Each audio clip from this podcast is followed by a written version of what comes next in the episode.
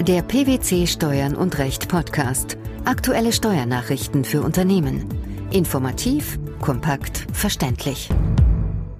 Herzlich willkommen zu einer weiteren Sonderausgabe unseres Steuern und Recht Podcasts, den PwC Steuernachrichten zum Hören aus der Reihe Das heimliche Jahressteuergesetz, die wichtigsten Änderungen durch das Amtshilferichtlinie Umsetzungsgesetz. Heute im Fokus die Änderungen bei der Einkommensteuer. Die Änderungen bei den Ertragssteuern, also bei der Einkommen-, Körperschaft und Gewerbesteuer, durch das Jahressteuergesetz 2013 betreffen im Wesentlichen die Regelungen zur Vermeidung von Doppelbesteuerung und Dividendenzahlungen und andere Gewinnausschüttungen im Rahmen der Mutter-Tochter-Richtlinie, welche sich aus deren Neufassung ergab. Daneben sind noch zahlreiche andere Änderungen vorgesehen. Was hat es mit dem Ermäßigungshöchstbetrag für gewerbliche Einkünfte auf sich? Der Ermäßigungshöchstbetrag für Zwecke der Gewerbesteueranrechnung nimmt Bezug auf die geminderte tarifliche Steuer. Zu deren Ermittlung wird die tarifliche Einkommensteuer bislang nur um im Rahmen der Veranlagung anzurechnende ausländische Steuern gemindert. Künftig sind auch auf Kapitalerträge gezahlte ausländische Steuern mindernd zu berücksichtigen, wenn es auf Antrag des Steuerpflichtigen zu einer Einbeziehung der Kapitaleinkünfte in die Veranlagung kommt. Im Ergebnis mindert sich dadurch der Ermäßigungshöchstbetrag. Die Vorschrift gilt erstmals ab dem Veranlagungszeitraum 2013. Auch die Förderung von Elektrofahrzeugen ist von Belang. Was gibt es hier Neues? Das Gesetz sieht die Aufnahme einer Regelung im Einkommensteuergesetz zum Nachteilsausgleich für die private Nutzung von betrieblichen Elektrofahrzeugen und Hybridelektrofahrzeugen vor, weil die Bewertung der Entnahme für die private Nutzung eines Kraftfahrzeugs nach dem Listenpreis im Zeitpunkt der Erstzulassung zuzüglich der Kosten für Sonderausstattung einschließlich der Umsatzsteuer, sogenannte 1%-Regelung, derzeit Elektrofahrzeuge benachteiligt. Daher ist eine Minderung der Bemessungsgrundlage für die 1%-Regelung vorgesehen. Wie sieht diese Minderung genau aus? Für bis zum 31. Dezember 2013 angeschaffte Elektro- oder Hybridfahrzeuge ist der Listenpreis um 500 Euro pro Kilowattstunde der Batteriekapazität zu mindern. Dieser Betrag mindert sich für in den Folgejahren angeschaffte Kraftfahrzeuge um jährlich 50 Euro pro Kilowattstunde der Batteriekapazität. Die Minderung pro Kraftfahrzeug beträgt höchstens 10.000 Euro. Dieser Höchstbetrag mindert sich für in den Folgejahren angeschaffte Kraftfahrzeuge um jährlich 500 Euro. Bei Anwendung der Fahrtenbuchmethode sind die auf die Anschaffung des Batteriesystems entfallenden Kosten in Höhe der bei der 1%-Regelung zugestandenen Pauschalbeträge bei der Ermittlung der Gesamtkosten auszuscheiden. Das heißt, die Absetzung für Abnutzung sind entsprechend zu mindern oder ein zusätzlich gezahltes Entgelt für den Akkumulator ist von den Gesamtkosten abzuziehen. Die Regelung ist übrigens zeitlich beschränkt auf vor dem 1. Januar 2023 angeschaffte Fahrzeuge. Sie gilt ab dem auf die Verkündung des Gesetzes folgenden Tag auch für Elektro- und Hybrid-Elektrofahrzeuge, die bereits im Betriebsvermögen enthalten sind und für die eine Entnahme oder ein geldwerter Vorteil zu versteuern ist. Weshalb war auch die Wiedereinführung eines 52b Einkommensteuergesetzes erforderlich? Der durch das Gesetz eingeführte Paragraph 52b Einkommensteuergesetz beinhaltet die Vorschriften zur Einführung des Verfahrens der elektronischen Lohnsteuerabzugsmerkmale, kurz Elstam-Verfahren, sowie für den sich bis dahin ergebenden Übergangszeitraum. Zugleich werden die Regelungen an die aktuellen Abläufe der Finanzverwaltung zur Einführung des Elstam-Verfahrens angepasst. Ferner werden Einzelheiten zur weiteren Anwendung der Lohnsteuerkarten 2010 sowie der von den Finanzämtern ausgestellten Bescheinigungen für den Lohnsteuerabzug im Kalenderjahr 2013 geregelt Die Wiedereinführung war erforderlich, weil diese Vorschrift durch das Beitreibungsrichtlinie Umsetzungsgesetz ab dem 1. Januar 2013 aufgehoben worden war und die im Jahressteuergesetz 2013 vorgesehene zeitgerechte Verlängerung und Anpassung der Vorschrift wegen des Scheiterns des gesamten Gesetzgebungsverfahrens letztlich nicht erfolgt ist. Die seinerzeit im Jahressteuergesetz 2013 vorgesehenen Regelungen greift das Amtshilferichtlinie Umsetzungsgesetz nun wieder auf. Auch die Einführung einer Lohnsteuernachschau ist vorgesehen. Was muss man sich darunter vorstellen? Die Lohnsteuernachschau findet während der üblichen Geschäfts- und Arbeitszeiten statt.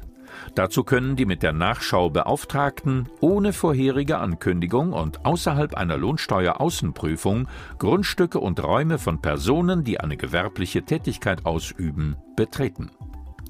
Die betroffenen Steuerpflichtigen haben auf Verlangen Lohn- und Gehaltsunterlagen, Aufzeichnungen, Bücher, Geschäftspapiere und andere Urkunden vorzulegen. Von der Lohnsteuernachschau kann bei dazu anlassgebenden Feststellungen ohne vorherige Prüfungsanordnung zu einer Lohnsteueraußenprüfung übergegangen werden. Anwendung findet die Lohnsteuernachschau am Tag nach Verkündung des Gesetzes. Im Rahmen der Lohnsteuer ist außerdem eine Ermäßigung im Gespräch. Was ist neu? Ein im Lohnsteuerabzugsverfahren zu berücksichtigender Freibetrag gilt künftig für zwei Jahre statt für ein Jahr. Damit braucht der Arbeitnehmer den Antrag auf Lohnsteuerermäßigung beim Finanzamt nicht mehr jährlich zu stellen. Ändern sich innerhalb dieses Zeitraums die Verhältnisse zugunsten des Arbeitnehmers, kann dieser eine Änderung des Freibetrags beantragen. Eine Änderung zu seinen Ungunsten hat er dem Finanzamt anzuzeigen. Das Gesetz sieht vor, dass der Zeitpunkt der erstmaligen Anwendung in einem im Bundessteuerblatt zu veröffentlichenden BMF-Schreiben mitgeteilt wird. Kommen wir zu hybriden Gesellschaftsformen. Hier ist eine Erweiterung der Entlastungsberechtigung vorgesehen. Was bedeutet das genau? Der in 50d Absatz 1 Einkommensteuergesetz neu eingefügte Satz 11 enthält eine Regelung zur Geltendmachung abkommensrechtlicher Entlastungsansprüche bei Einkünftebezug über hybride Gesellschaften. Ausweislich der Gesetzesbegründung soll die Neuregelung vermeiden, dass bestehende Erstattungsansprüche bei hybriden Gesellschaften ins Leere laufen. Daher soll der Entlastungsanspruch nur der Person zustehen, der die Einkünfte nach dem Steuerrecht des anderen Vertragsstaats zugerechnet werden. Die Neuregelung bezieht sich dem Wortlaut nach nur auf Erstattungsansprüche, aber nicht auf Freistellungsfälle. In der Begründung wird indessen hervorgehoben, dass die Neuregelung nicht das Recht einer erstattungsberechtigten Person zur Teilnahme am Freistellungsverfahren einschränkt. Die neue Vorschrift gilt erstmals für Zahlungen, die nach dem Tag nach der Verkündung des Amtshilferichtlinie Umsetzungsgesetzes geleistet werden. Im Zusammenhang mit Progressionsvorbehalt bei ausländischen Einkünften sollen künftig die sogenannten Goldfinger-Modelle bekämpft werden. Um was handelt es sich bei diesen Modellen? Bei steuerfreien ausländischen Einkünften, die dem Progressionsvorbehalt unterliegen, werden zur Vermeidung von Gestaltungsmissbrauch die Vorschriften zur Ermittlung des besonderen Steuersatzes bei Einnahmenüberschussrechnern ergänzt. Der Hintergrund ist, dass sich ausländische Einkünfte, die zum Beispiel aufgrund eines DBA in Deutschland steuerfrei gestellt sind, über den sogenannten Progressionsvorbehalt erhöhend oder mindernd auf den persönlichen Steuersatz des Steuerpflichtigen auswirken. Diesen Effekt, verbunden mit den Besonderheiten der Gewinnermittlung nach 4 Absatz 3 Einkommensteuergesetz, hatten sich vermehrt sogenannte Goldfingermodelle zunutze gemacht.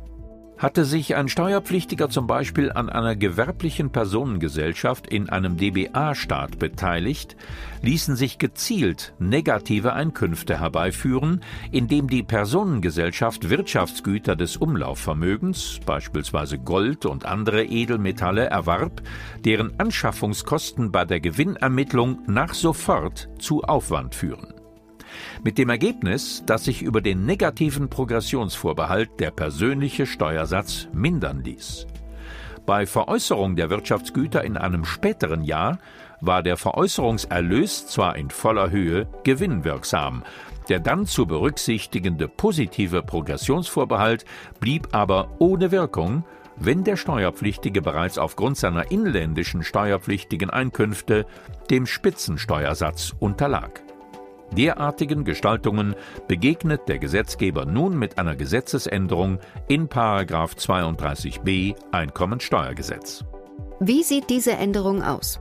Werden in den Progressionsvorbehalt einzubeziehende ausländische Einkünfte nach den Grundsätzen des Paragraphen 4 Absatz 3 Einkommensteuergesetz ermittelt, sind Anschaffungs- oder Herstellungskosten für Wirtschaftsgüter des Umlaufvermögens erst im Zeitpunkt der Veräußerung oder Entnahme dieser Wirtschaftsgüter als Betriebsausgaben zu berücksichtigen die Anwendung gilt für Wirtschaftsgüter, die nach dem 28. Februar 2013 angeschafft, hergestellt oder in das Betriebsvermögen eingelegt werden.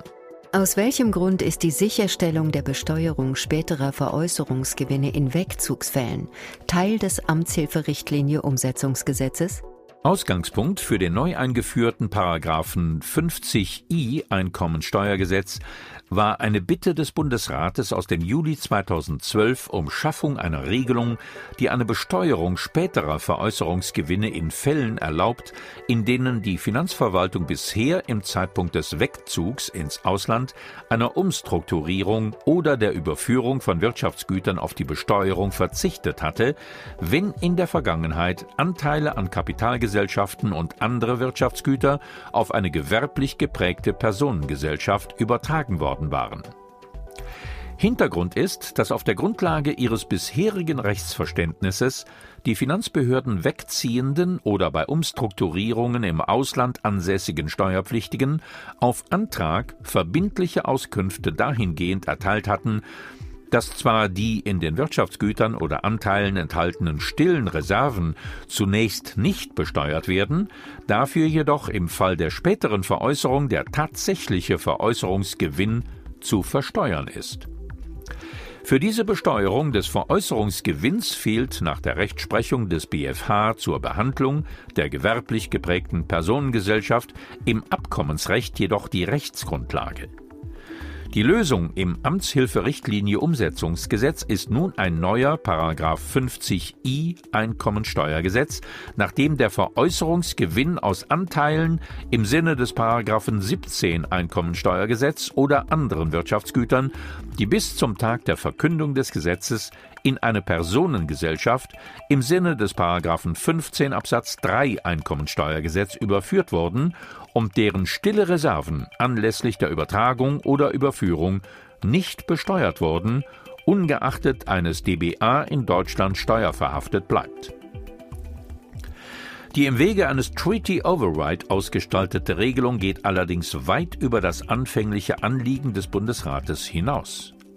Zunächst sind nicht nur solche Fälle betroffen, in denen aufgrund einer verbindlichen Auskunft die Besteuerung unterblieben ist. Indem der Paragraph 50i Einkommensteuergesetz auch die Besteuerung der laufenden Einkünfte aus der Personengesellschaft sowie auch der nach der Einbringung zugewachsenen und sogar künftig noch zuwachsenden stillen Reserven entgegen den DBA ermöglichen soll, schießt die Regelung auch hinsichtlich des geschaffenen Steuersubstrats weit über die ursprüngliche Zielsetzung hinaus. Schließlich beschränkt sich Paragraph 50i auch nicht auf gewerblich geprägte Personengesellschaften, sondern erfasst allgemein Personengesellschaften und auch Fälle von Betriebsaufspaltungen. Anwendung die Neuregelung findet auf Veräußerungen oder Entnahmen von Wirtschaftsgütern oder die Veräußerung von Anteilen Anwendung, die nach dem Tag der Verkündung des Gesetzes erfolgen. Im Hinblick auf laufende Einkünfte aus der Beteiligung an der Personengesellschaft sind demgegenüber alle noch nicht bestandskräftig festgesetzten Fälle betroffen. Die Änderungen beim Einkommensteuergesetz durch das Amtshilferichtlinie Umsetzungsgesetz, das war das Thema einer Sonderausgabe unseres Steuern und Recht Podcasts, den PwC Steuernachrichten zum Hören.